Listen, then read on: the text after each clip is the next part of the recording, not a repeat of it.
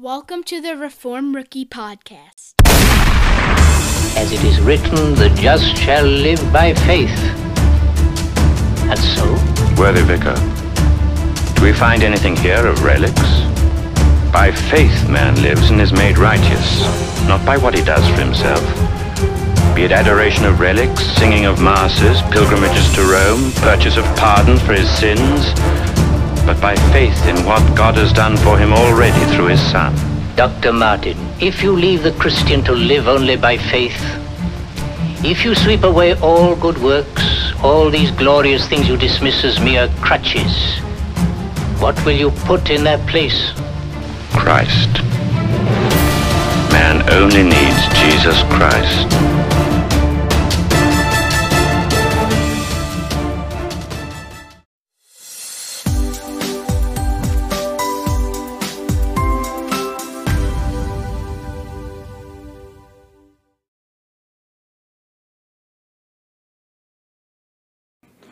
So, last week we began chapter three in this uh, small book by Thomas Watson, All Things for Good. And chapter three, the chapter is about why, why all things work for good. And so we, we started that last week, and we're going to continue this week. Last week, uh, we discussed the grand reason why all things work for good is the near and dear interest which God has in his people. And we talked about the new covenant uh, that we have. We talked about the different relationships we have, um, the analogies of relationships that we have to the Lord. Uh, he is our physician. He's our father. He's our husband. He's our friend. Uh, and he's the head. We think of Christ as uh, the head of the body. And so we, we discussed all those. And now uh, today, uh, this evening, we're going to be going further. And the number two is... Uh, uh, The vision that he has here is inferences from the proposition that all things work for good. So things that we learn from the fact that all things work for good. Number one, if all things work for good, hence learn that there is a providence. Things do not work by themselves, but God sets them working for good. God is the great disposer of all events and issues. He sets everything working. His kingdom rules over all. It is meant of his providential kingdom. Things in the world are not governed by second causes, by the counsels of men, by the stars and planets, but by divine providence. Providence is the queen and governess of the world. There are three things in providence: God's foreknowing, God's determining, and God's directing all things to their proper outcomes. Whatever things do work in the world, God sets them a working.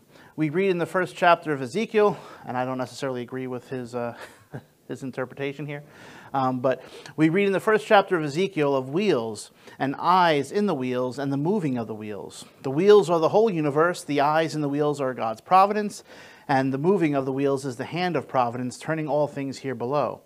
That, excuse me, that, excuse me, that which is by some called chance is nothing else but the result of God's providence. Learn to adore God's providence. Providence has an influence upon all things here below. God's providence mingles the ingredients and makes up the whole compound. Okay, so we'll come back to that in a second. And just by way of reminder, as we go through this, feel free to uh, ask questions, make comments, interact. It always helps to flesh out some of these things. And I know that you're thinking about it, so I feel better.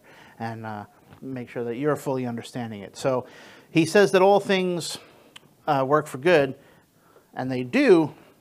Learn that there is a providence, that there is a providence that uh, is ruling all this, and, and God is uh, behind that providence, obviously. He, it is God's providence. His kingdom rules over all. And so he talks about God's foreknowing and God's determining and God's directing all things to their proper abode. He mentions about Ezekiel, and it's interesting. I, I tried looking at it and, and trying to see how I felt about that. And he's not, I wouldn't say he's entirely incorrect, uh, but, you know, it's hard when you get into some of these prophetic books and some of the, the symbolism there and um, what is it actually meaning. Uh, I was looking at another commentator, and he was talking about that chariot and, and the wheels beneath the living creatures, and, and the Lord is above them. And he says the mobility of the wheel suggests the, uh, um, the omnipresence of God. The eye is his omniscience. The elevated position, his, his omnipotence, his all-powerfulness. So there's certainly that idea behind it, um, if you want to see it. You know, when he gets very specific on how he thinks each component of the wheel and what it represents. Uh, but the fact is, it does demonstrate that God is sovereign over all his creation, and he does have the the knowledge. He has the he has the determining factor in his ordination of all things, his decree of all things, and and directing all those things to come about. That's providence. So he's not entirely off. I, I you know we just nitpick over certain things. So I don't know how you, uh, you guys feel about that. Any questions about that part? Um, His, his main point there was that, just to understand, this isn't, um, he says, that which is by some called chance. There's no such thing as chance. There's no such thing as coincidence. It's, it is the Lord's providence uh, in all things, right? He's sovereign over all things. I hear a... Providence, what it means? Um, it, it's a reference to how God controls the world, you know, how he, how he conducts things in the world. He mentioned uh, up here, three things in providence: God's foreknowing, God's determining, and God's directing all things to their proper abode. So uh, we talk about God's foreknowledge. He knows everything. Um, we talk about God's determination, or his, his decree. He decrees all those things which come to pass. And that's, you know, we're kind of distinguishing it as categories, but like it's really, it's all wrapped up in one. Um, his foreknowledge is wrapped up in his decree. He knows all things because he has decreed all things. There are people who would look and say, oh, you know, God looks down the corridors of time and then he decrees. And we would staunchly say, no, that would be incorrect. God does not learn, you know, like we learn. His knowledge is perfect. Um, he does not react like we would react to things. Uh, he decrees those things, and he works through um, he works through a number of different causes, uh, second causes. He works through free moral agents, in one sense, uh, free. Um, you know, we hold to the sixteen eighty-nine London Baptist Confession, and if you look through the confession and you go to uh, one of the early chapters, says God's decree, and it kind of spells it out, but it's basically how he he governs the world. Does that make sense? He's omnipresent. He is everywhere, right? Um, you know, uh, Paul was talking about one of the uh, the pagan philosophers, you know, who, you know, the poets, who says, you know, in him we live and move and have our being. And he was attributing it to a false god, but Paul says, yes, the Creator. In him we do live and move and have our being. He is all in all, and he is everywhere. So omnipresent is he's everywhere. Uh, omnipotent is he's all powerful. He can do whatsoever he desires, right? And omniscience is he knows all things. And so God is, he's omni, he's everything. He's all in all. Does that make sense? Okay, very good. So we're learning that he has providence, and we should adore providence, because what this is saying is the, the, you know, the title of the book, where um, he's expounding on one verse in Romans eight, uh, Romans eight twenty-eight, that all things work for good for those who love God.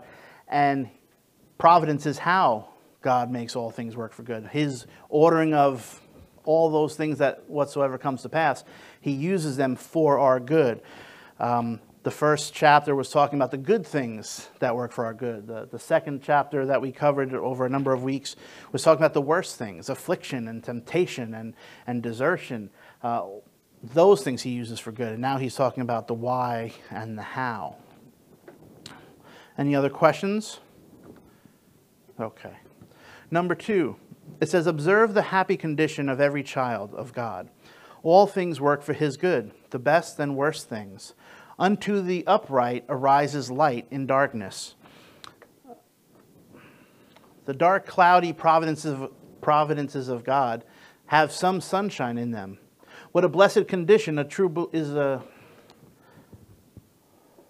My screen is much darker than yours. What a blessed condition is a true believer in.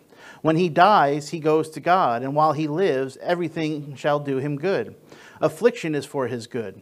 What hurt does the fire to the to the gold? It only purifies it. What hurt does the winnowing fan do to the grain? It only separates the chaff from it. God never uses his staff but to beat out the dust. Affliction does that which the word many times will not. It opens the ear to discipline. When God lays men upon their backs, then they look up into heaven. God smiting his people is like the musician striking upon the violin, which makes it put forth a, mel uh, a melodious sound. How much good comes to the saints by affliction? Like bruised flowers, when they are pounded and broken, they send forth their sweetest smell. Affliction is a bitter root, but it bears sweet fruit. It yields the peaceable fruits of righteousness. Affliction is the highway to heaven. Though it be flinty and thorny, yet it is the best way. Poverty, poverty shall starve our sins. Sickness shall make grace more helpful. Reproach shall cause the Spirit of God and of glory to rest upon us. Death shall stop the bottle of tears and open the gate of paradise. A believer's dying day is his ascension day to glory. Hence it is the saints have, their, have put their afflictions in the inventory of their riches. A child of God say, if I had not been afflicted, I would have been destroyed. If my health and estate had not been lost, my soul had been lost. Okay, I think that's... I will come back. Okay. So it says, observe the happy condition of every child of God. That is not talking about their emotional state. you know, um, keep in mind when, when the, the Puritans talk about uh, some of their language is a little bit different than ours. Um, but when he's talking about the happy condition of them, he's talking about their reality, their, their happy circumstances, and the fact that everything works for good, the best and worst things. He says even the dark, cloudy providences have sunshine in them. Um, Psalm one twelve four. Uh, the E S V says, light dawns in the darkness for the upright. He is gracious, merciful, and righteous. And so Thomas Watson makes the point that when we die, we go to God. The thing some people fear the most, right? They'll go to extreme measures to do anything they can to preserve their life, um, even at the expense of others. The believer says, when I die, I go to be with Christ. And that's far better. Right? Uh, but even when we are living, everything that we have happen to us is working for our good. Affliction is for our good. Those, those difficult circumstances is for our good. He says, how does fire hurt gold? It just brings out the purity of it. It gets rid of that which isn't good. And the same for the grain. Um, you know, when God is using his staff, when he is giving us chastening, discipline, it's only for our benefit. Um, He makes a mention of affliction does that which the word many times will not. It opens the ear to discipline. Uh, you know, sometimes the Lord is communicating to us, and he has communicated in softer, gentler ways. It's, it's right there in the word of God. It might have been in the uh, counsel or admonishment of a friend. And if we don't hear that, sometimes the Lord brings about consequences for our actions. And then all of a sudden we're paying more attention. So even in that difficulty, God is working for good because he's sanctifying us. He's helping us to, to finally hear him and understand and, and respond the way we ought to. Questions or comments about that? No? Fairly straightforward? And we kind of talked about this when he's talking about the, the various things about affliction. Um, this was covered a lot in the second chapter when we, when we went through affliction and how it works for our good. So that's probably f pretty familiar. Okay, so number three, see then what an encouragement there is to become godly. All things shall work for good. Oh, that this may induce men to fall in love with piety. Can there be a greater lodestone to piety? Can anything more prevail with us to be good than this, that all things shall work for our good? Piety is the true magic stone which turns everything into gold. Take the sourest part of religion, the suffering part, and there is comfort in it. God sweetens suffering with joy. He candies our wormwood with sugar. Oh, how may, uh, oh, how may this bribe us to godliness? Acquaint, your, acquaint now yourself with God, and be at peace. Therefore good shall come unto you. No man did ever come off a loser by his acquaintance with God. By this good shall come unto you, abundance of good, the sweet distillations of grace, the hidden manna. Yes, everything shall work for good. Oh, then, get acquaintance with God. Espouse his interest. Make sure I have another. Okay. Um, it says, all things work for good. It goes, what an incentive there it is, uh, therefore, to love holiness, talking about piety, holiness to godliness. If those things, if that's working for our good, how much more we want to to be good. Uh, but it's also when he brings up the um, that passage from Job. Uh, the E S V says, "Agree now with God, agree with God, and be at peace. Thereby, good will come to you." So, again, the the way he's using here is as opposed to. Um, it, it's not off, you know, to, to get familiar with God, to know God. Um, you will be at peace if, if you understand, and good will come to you. But he says there's so many good things that come from it. Uh, the holier we are uh, when we grow in sanctification, uh, we become holier. Uh, when we conform more and more to the image of Christ, when we're in agreement with God, and when we're progressing in our understanding and happiness and joy, as we see all things are working for good. So this should encourage you to want to grow in your sanctification. Because if you're growing in your sanctification, your mind frame, your, your understanding of life and all that's involved is going to be in agreement with God, with his word, what he says. And you're going to see this, you're going to understand it, you're going to embrace it, and you're going to be happier for it. Um, much more good will come to you, especially when you're understanding uh, things truly, and you'll be able to rejoice. Uh, so it, it's encouragement to us to become more holy and recognize the benefits that come from being holy. Additionally, and I, I wonder how many people would realize this, um, maybe it's harder in this day and age, but it, it's a means by which to witness, you know, um, to explain how things work in God's economy. If, if someone sees you going through a difficult time and, you know, your circumstances are, are clearly humanly difficult, you know, you, you're, you're sick, you're suffering, uh, you had a death in the family, you had a, a financial loss, you, could be any number of things, but you seem to be at peace, or you seem to even be joyful, even in difficult circumstances. Well, how is that? And you can explain, I know that the Lord is using this for good. And it's another contact point where we can talk about the glory of God, the goodness of God, that even in our difficulties, we have peace. We have, um, we can even have joy. Um, and that's something that's just strange. That's strange to a world that doesn't put their trust in God. They're only finding happiness in their circumstances. And so when things are good, they're happy. When things are bad, how can anyone be happy, right? Um, and so when we recognize that God is using this for good and we're able to share that with others, it's another point of, of being able to witness. Make sense? Okay. Any questions or comments? No?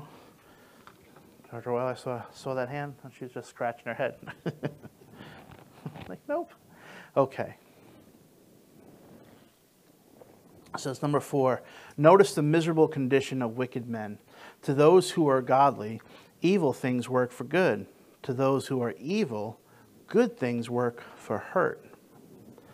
Temporal good things work for hurt to the wicked. Riches and prosperity are not benefits, but snares to them. Worldly things are given to the wicked, as Michael was given to David for a snare. The vulture is said to draw sickness from a perfume. So do the wicked get hurt from the sweet perfume of prosperity. Their mercies are like poisoned bread. Their tables are sumptuously spread, but there is a hook under the bait. Let their table become a snare. All their enjoyments are like Israel's quail, which were sauced with the wrath of God. Pride and luxury are the twin offspring of prosperity. You are waxen fat. Then he forsook God. Riches are not only uh, like the spider's web, unprofitable, but like the cockatrice's egg, pernicious. Riches kept for the hurt of the owner. The common mercies wicked men have are not lodestones to draw them nearer to God, but millstones to, drink, uh, to sink them deeper in hell. Their delicious dainties are like Haman's banquet. After all their lordly feasting, death will bring in the bill, and they must pay it in hell. That's very serious.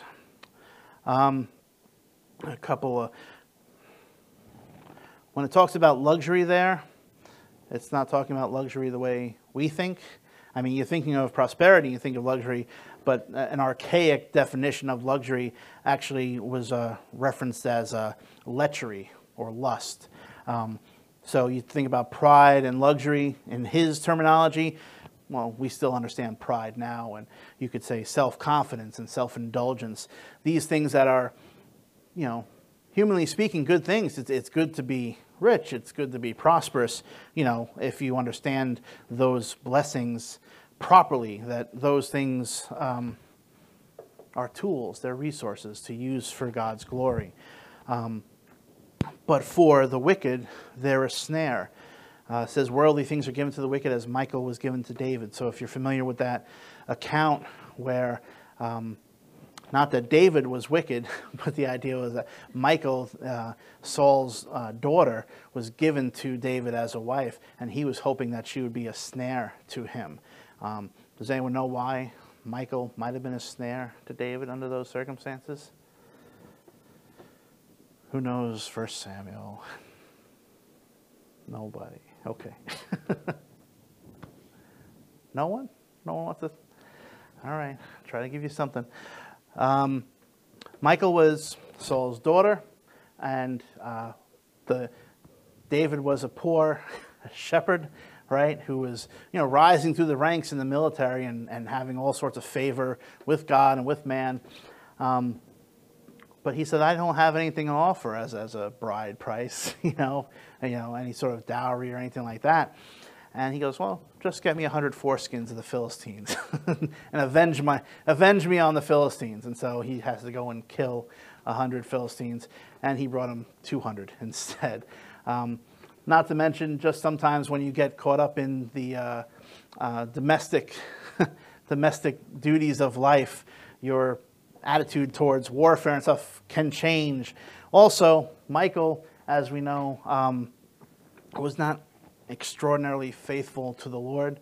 Uh, when David had to run and flee, you know, she used a household idol, it sounds like, uh, the household image she put in there. So maybe it was a statue, maybe it was a, an idol of sorts that she had, and she put in the bed to pretend it was him.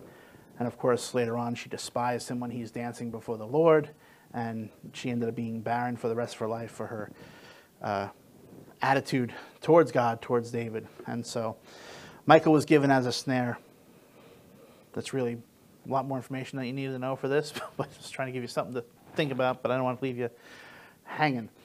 Um, so yes, so good things can be a snare to those who are wicked. Anything that would actually, you would think would be a benefit to them, ends up being something that God uses to, to judge them later on, because he's shown them grace, he's shown them kindness, and instead of being thankful, they use it and they turn it into more sin.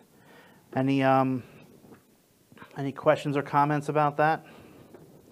I'm noticing that God is not disciplining them in any way at all. He's just giving them over to that monster. Yeah. Yeah. You s exactly. Yeah. No discipline at all. No. No, there's times where it seems like the, the wicked are prospering, right? Um, and we see that even in the, in the Psalms at times where... the psalmist is the crying that's like, how long are they going to get away with this? And, and, and Lord, won't you wake up? Won't you act? You know, um, uh, one psalmist says, I, my foot almost slipped. But then he went to the house of the Lord and he recognized what their end was going to be. But in the meantime, yeah, it sure seems like they're having their day and, and they're having everything that they, uh, they could possibly want. Haman thought he had everything. You know, he was the king's right-hand man, and, oh, look, the queen thinks I'm wonderful and invited me to the feast, just me and the king.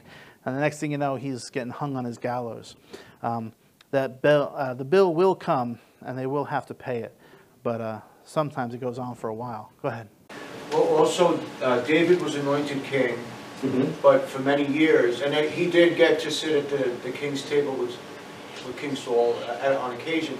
But all those years in the caves, mm-hmm. and running, and uh, in the city of the Philistines, and pretending to have to be mad, and mm-hmm. he wasn't. He was anointed king, but he wasn't given the luxuries mm-hmm. for a long time. Right. Yeah, I mean, and keep in mind, when I talk about the luxuries here, we're talking about for the wicked, it's a snare. Um, he was saying that there are certain things that are good, but if you don't have the right attitude, if you don't love the Lord, it's to your destruction. Um, but those things can, we have to be careful that it doesn't cause us to go astray. This was the warning to Israel, right? You're going to have all this prosperity. You know, you're going to have houses you didn't build and vineyards you didn't plant. And he goes, and you're going to forget me. And that's what they did. They started thinking, I accomplished all this on my own, you know, and they did not give glory to God. They did not have a thankful attitude towards God. And it was used towards their, um, to their detriment because they had become wicked. But yeah. Um, next one. Spiritual good things work for hurt to the wicked.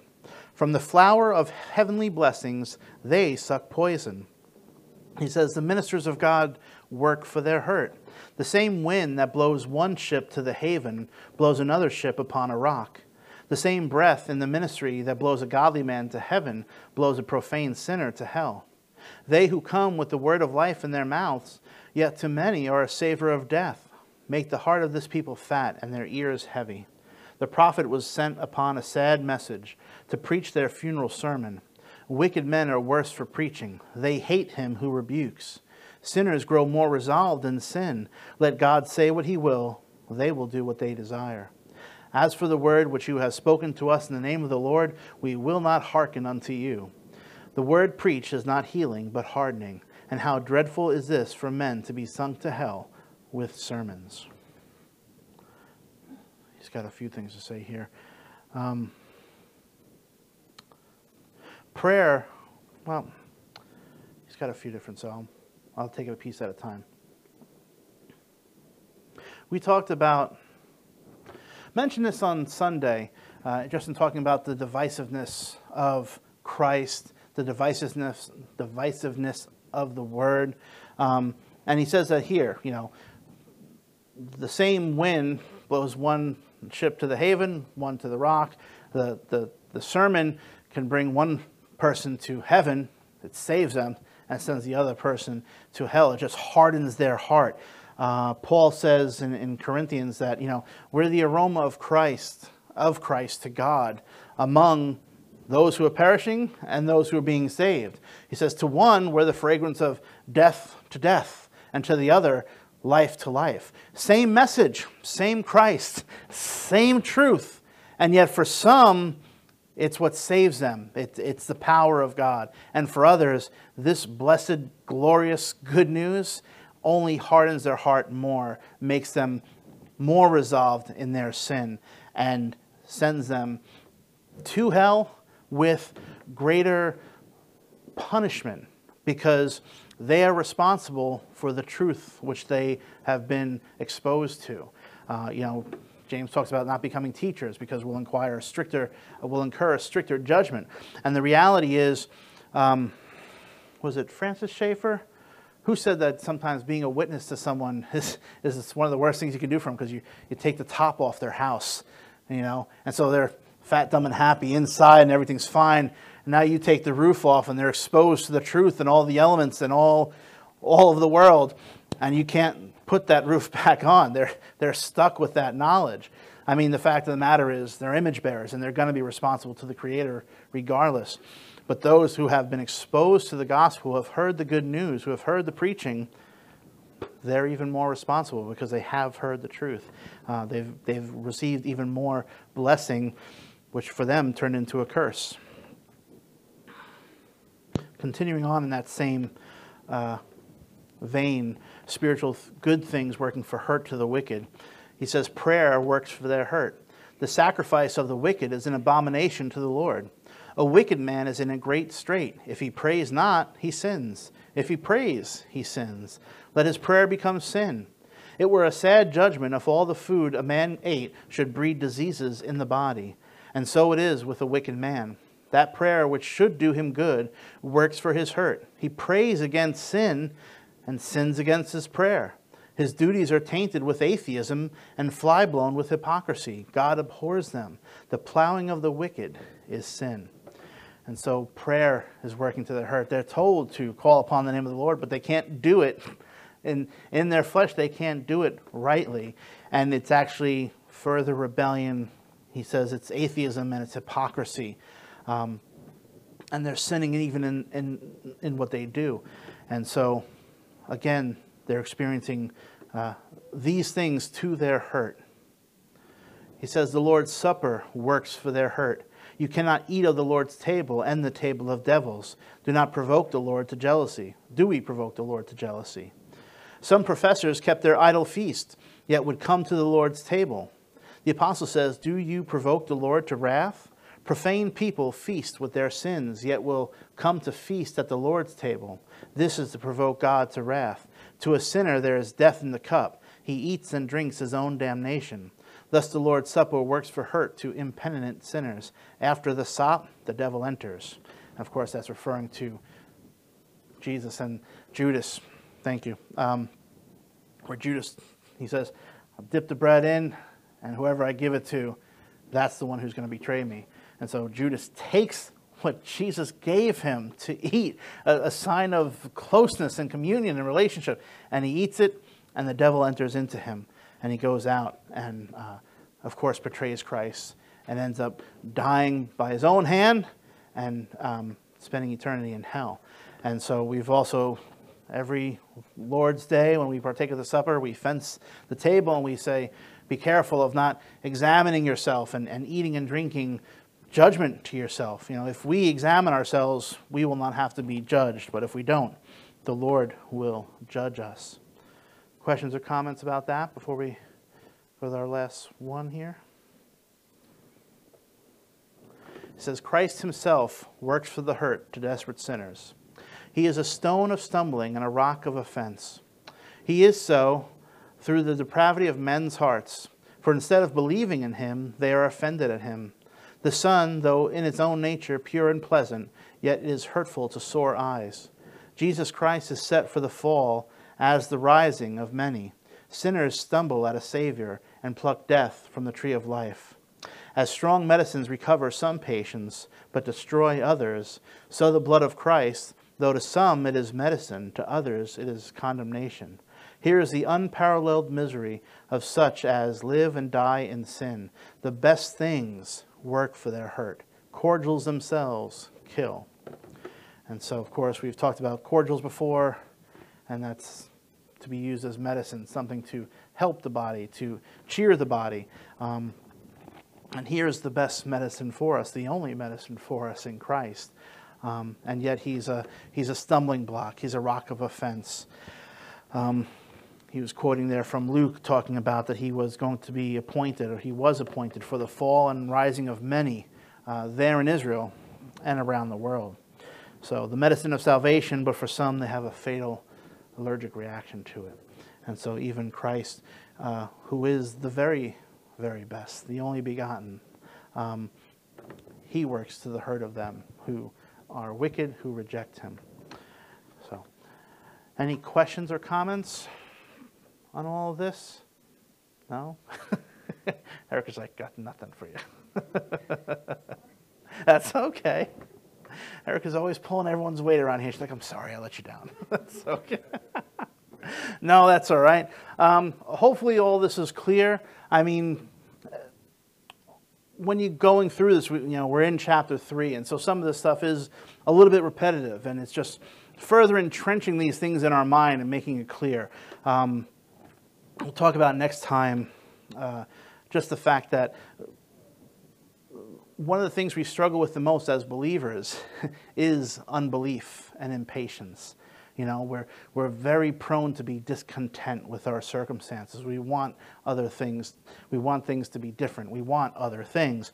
And it says if, we understand, you know, if we're like that, we're showing that we don't really believe this verse. You know, because if we believed it, our actions would be more in line with what we profess we believe.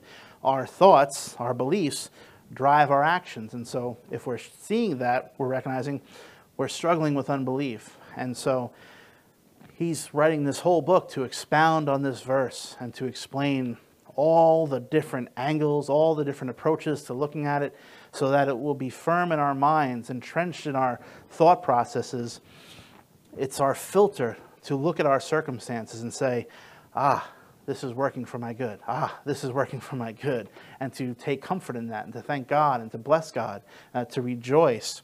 And it, it will change how we view life and how we respond to life. And it can change. It'll grow us in our sanctification, and it will make us more effective in being a witness of Christ to others. Zach. All right, I have a question. I don't know if I'm going to be able to like ask this right. So, so before it said that God like um, doesn't listen to or he, he doesn't like he doesn't listen to sinners' prayers, right? Mm-hmm. But we all we all sin. Right. Okay. I don't understand. Is that the confusion? I got yeah, you. I mean, we all we all still sin, like. Does it mean like people that are just like hypocrites, or, yeah. or he listen? Does he listen to people that sin on accident? Like, I don't get it. I gotcha. No, that, that's a good question. Um, so yeah, everyone's a sinner, right? Um, we're all guilty, and even those who have have come to Christ and recognizing Him as Lord, as Savior, and looking to Him for the forgiveness of our sins, we still struggle with the flesh. We still sin every day. Um, But our identity now is in Christ. So while we sin, we are in Christ. And so He hears our prayers, and He's pleased to answer our prayers. And when it comes to the wicked, those who are not in Christ, when it says He doesn't hear or He doesn't listen, I mean, keep in mind, this is, um, He's explaining something when He says it. It's not like He's like, can't hear you. It's like, you know, like, well, I, I can hear Chris. You know, because, you know, he's, he's believed on Christ, and I can hear his prayers. And you know, this person over here is just like, I see their mouth move, and they're just muted. He hears their prayers. Um, and He's sometimes even merciful to answer the prayers in the affirmative and give them what they've asked for. But when He's doing that, first of all, the, the person who's in rebellion against God has no right to expect God to answer their prayers. Um, and they should understand that. But the, the person who receives that positive answer, right, that affirmative answer, maybe they were asking for healing for themselves or someone else, or they're asking for circumstances to, to turn this way or that. If they pray to God and God answers their prayers, they should be having thankfulness in their heart, and they should be looking to submit themselves to the one who has saved them in their moment of desperation and give them the, you know, the desires of their heart. If they refuse to do so, if they just say, okay, thanks, you know, like the, the, the, the foxhole prayer, like, oh Lord, you know, if you save me out of this, I, I swear I'll, I'll, I'll live my whole life for you. I'll do whatever it takes. And then the crisis passes, they live and they go home and they forget all about God, right? All they've done is they got their life for a time being, but they have greater wrath being stored up for them. So the Lord hears their prayers in one sense, but He's under no obligation to pray. And if they're asking God for anything and refusing to submit to Him, to recognize Him as Lord, and to act in a way accordingly with that, all they're doing is storing up more wrath for themselves. You know, it's, it's more sin on their behalf to actually ask something of God and get it and not love God the way He tells them to love God. Does that make sense? Alex? I want to just add to that that in the Bible, in Romans, it also talks about the concept of that we don't know how to properly pray to God necessarily, even in our Christian state. Mm. So the Spirit of God actually takes our our words, which are, you know, we stumble over our words, we pray incorrectly, and actually um, makes them presentable to God. So He's kind of, the Spirit kind of interprets or is the mediator to present the prayers to the Father, mm-hmm. basically. And a person who's outside of Christ wouldn't have that mediator, a mediator aspect mm-hmm. to speak on His behalf, mm-hmm. on our behalf. Makes sense. Cool. Yep. Anyone else? Right? I was, just, I was thinking of James, um, you know, it says, um, if anybody lacks wisdom, let him ask God, but mm-hmm. uh, if he asks with doubting, you know, he's a double-minded man. Mm-hmm. um, so like, when a, when a sinner prays, uh, it, it's really a matter of the heart. God sees, you know, people's hearts, and um, if they're not sincere, if they're not praying according to his will, mm-hmm. he's not going to answer their prayer. Mm-hmm. um, but if he is, and if he's doing it with humility, um, then God will hear the sinner, you know. Mm-hmm. um, I think, oh, sorry. The, um, no, no, no. I think Zach's question is, why is one, so let's just, for example, you have two people that are unsaved, mm-hmm. and one person prays, save me, and mm-hmm. he gets saved instantaneously. Mm. And the other person prays, save me, and it's delayed or denied for a time, whatever that means. What is the, I think Zach is asking, how does that, what's the change that happens that God hears one pray, Lord, you know, I got tons of bills, I can't pay them, and mm-hmm. God provides, and the other one prays the same prayer, but mm-hmm. goes bankrupt, and he is a Christian. So mm-hmm. I think Zach, so Zach's question, what is the minutiae in that? Mm-hmm. And we're talking specifically about salvation and the changing of the heart. Mm-hmm. So God, in his, in his providence and his sovereignty, says, okay, I'm going to save Zach. Mm-hmm. Okay, he's a, he's my child. Christ specifically died for him. All right, foreknowing, providence, and all those other good things that God has in his sovereignty. Zach's going to get saved.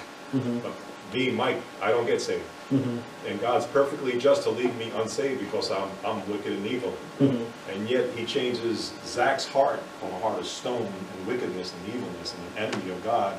And he makes him a child of God by changing his heart to a heart of flesh. Now Zach wants to follow Christ. Mm-hmm. He wants to do things. Now he's a child of the King. Mm-hmm. Right? Because we know that God, he was slain before the foundation of the world. And in Romans eight, the golden chain explains how we're called and saved and justified and, mm-hmm. and, and, um, and born again. Right. Now, being a child in Christ, God will hear Zach's prayer because he's a child of the King of Christ, specifically like Zach. Mm-hmm. I think that's the key that Zach's trying to, to zoom in on. Mm-hmm. Maybe I'm being a little bit more exact in how that's happening because mm-hmm. now Zach's a child and I'm not. Mm-hmm. So we can pray for the same thing. I, hey, Lord, I need some finances, and now mm-hmm. I'm left to go to entirely broke, but it could, it could work the other way where Zach gets out and broke, mm-hmm. but it forces Zach to be on his knees and come closer to Christ and be more holy and more sanctified. Right. But his prayers are being answered because he, because God's purpose is to conform us to his Son.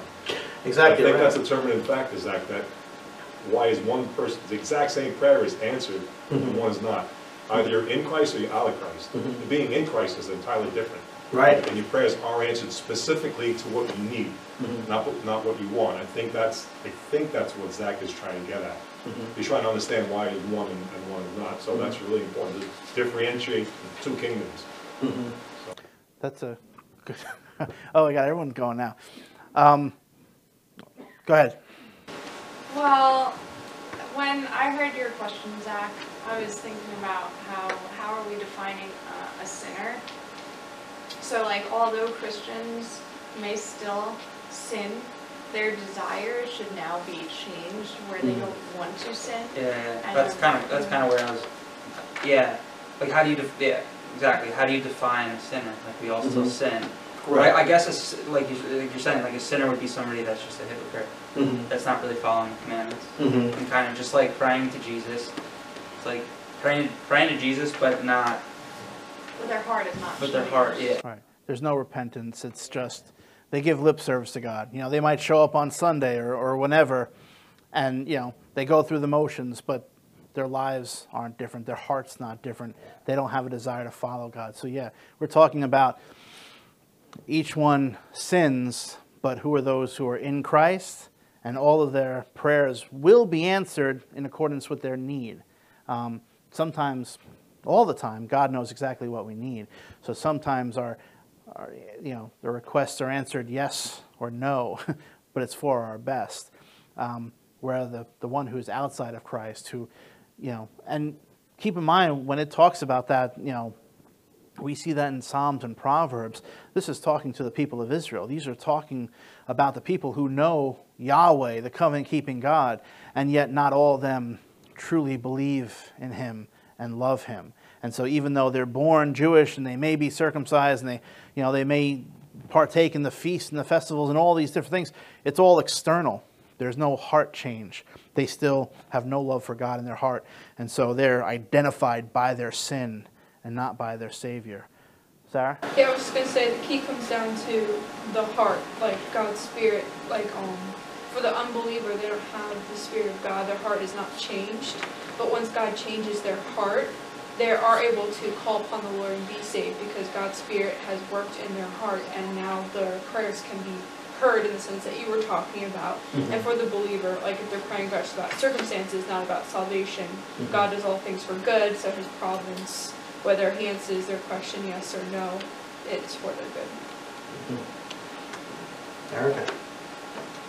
I was also thinking about how um, there can be somebody who goes to church, who, you know, takes communion, but if they don't have, like, they could be apostates. Like, mm-hmm. their hearts could be deceiving them, where they mm-hmm. think that they're Christians, but, like, we don't label a Christian by somebody who goes to church. We label a Christian by, you know, um, well, God knows the heart. We can't really say who's not a Christian, who's saved, who's not saved. Mm-hmm. I mean, there's, you know, ultimately, God knows the heart, and we don't. I mean, we do try to discern as best we can by the fruit. I mean, that's what we're told. Um, but it's, that's a weighty matter. Is that helping? It's a good question. Yeah, no, that like that, that was all very, very helpful. Excellent. Very good. All right, so we finally got a, some questions, some interaction, and now we're done. Done. Like, you guys are one step ahead. All right. What's that? Okay. Questions, yeah. So it's now you. It's on you. Um, it's a question that wasn't. All right. Well, thank you very much. Uh, I hope this has been helpful. We will uh, pick it up again next week. So we'll just close in prayer to close this portion, and then we'll, we'll spend our time in prayer and uh, praise.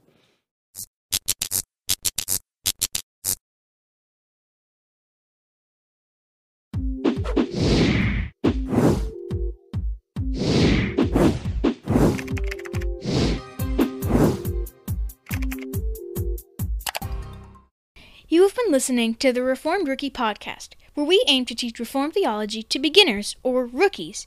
Be sure to look us up on the web at w w w dot reformed rookie dot com, where you will find many more learning tools and aids to help you grow in your understanding of all things Reformed. And remember, Semper Reformanda.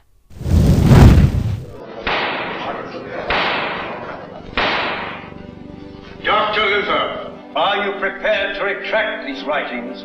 In some, I discuss faith and good works. If I were to retract these, I should be denying accepted Christian truths.